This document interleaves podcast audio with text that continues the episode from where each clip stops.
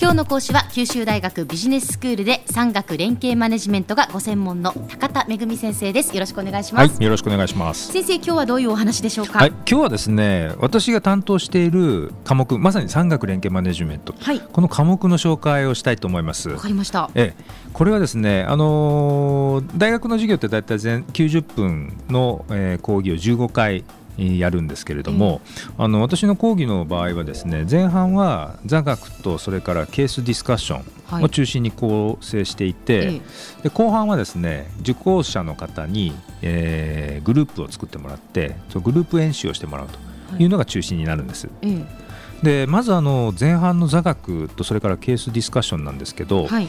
ここの中ではですね産学連携を構成するあの重要ないくつかの要素があって、で例えば知的財産マネジメントとか、はい、えー、企業と大学の共同研究とか、うん、あるいは大学の特許を民間に移転する技術移転だったり、はい、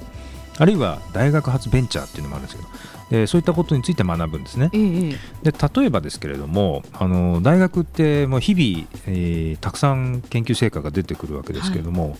その研究成果って一体どうやって特許化すればいいんだろうかということは論点としてあるわけです。例えばその特許が取れるんだったら取った方がいいんですけれども、はい、一方で特許っていうのはですね手間とお金がものすごくかかるんですね。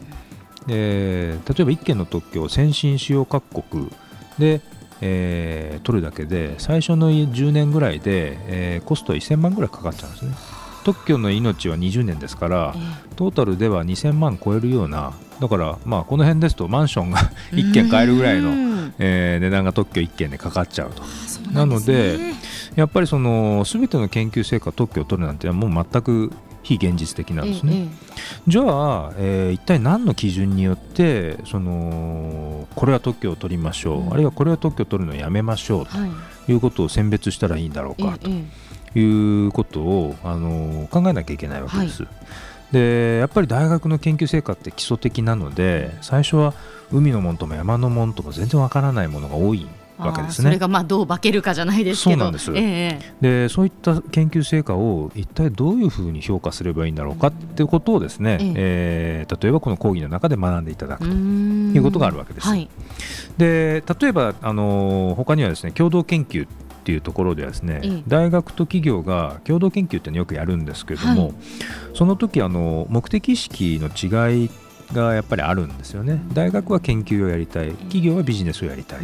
でそのやっぱり目的が違うので、その違ったところを理解した上でお互いの利害が一致するポイントをそのあらかじめ明確にしておくっていうのはとても重要なんです。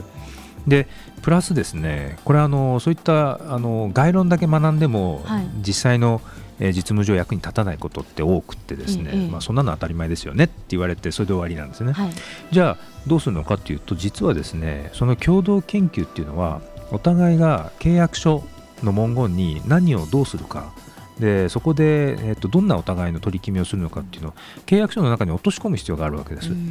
で実はこの講義ではですね私の講義ではその全国の主な大学のその共同研究契約書っていうのをですねいくつかピックアップして、はい、でそれを比較をしてですね、で各大学がその主張するポイント、えー、がどこにあるかのかっていうのを契約書上の文言としてちゃんと理解するというようなことまでやるんですね。あとですね例えば技術移転っていうところやなんかは大学から企業にライセンスするあの特許ですとかその技術をライセンスするっていうような時にそれがイノベーションにどんなえー、貢献をしてきたのか、あるいはそういった交渉において何が争点になるのか。どうすれば早く合意にたどり着けるのかっていうことなんかも事例を通じて学ぶと。い。うことをやっています。はい、これが前半の話なんですね。はい、で後半は、えー、演習をやります。あのこれはですねクイックルックっていうあの技術評価のツールがあるんですね。でこれでを使ってグループで演習をやるんですがそのクイックルックっていうのはもともとアメリカの NASA で開発されて、はい、テキサス大学で発展して今もあの非常に広く使われているツールなんですけど、大体20時間から40時間ぐらいのあのそう長くない時間を使って研究シリーズのですね商業化の可能性を評価するというものなんですね。そういうものがあるんですね、はい、そういうツールが。はい。ええ、でじゃあどんな項目を具体的に評価するんですかっていうことを言うと、はい、まあ、例えば技術がどんなこう便益をもたらすのかそれからどんな、えー、市場に対してこの技術は適用できそうなのか、あるいはそういった市場でそもそも関心を持たれそうなのか、うん、あるいは今技術はどの段階まで開発が進んでいるのかあるいはどんな特許が取られているのか。であるいはそれを商品化する時の参入障壁っていうのはどうやったら形成できるのか。というようなことを評価をしていくんですね。で最終的にはその技術が、えー、どうやって市場に参入できるかっていうその戦略を立案してそれをあのある点数でもってですねスコア化して評価すると、はい、そういうことをやってます。で具体的にだ大体ですね34名が1チームを組んではい、でチームとして自分たちがこうやりたい新事業ということを考えてもらって、うん、でそのアイデアを実現するために使えそうな技術シーズっていうのを今あの国でデータベースとかが随分整備が進んであの全国の大学が持ってる特許とかがデータベース化されてるんですね。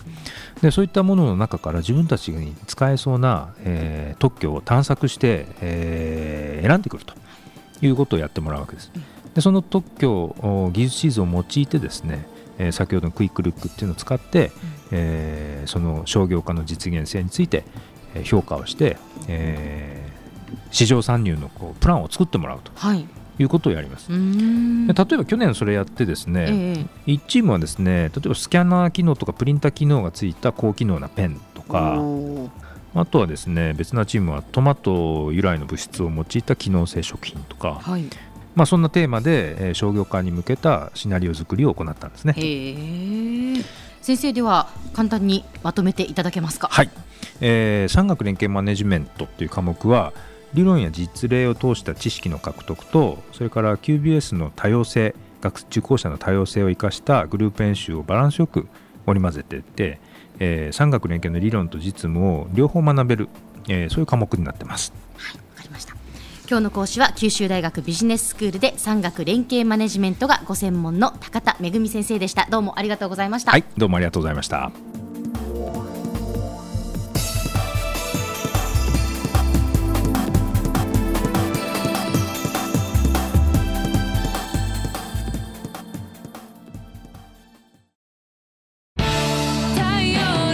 BBIQ は九州で生まれ九州の人たちに光を届けています九州のお客様が光り輝くように。それが QTnet の変わらない思いです。キラキラつながる QTnet。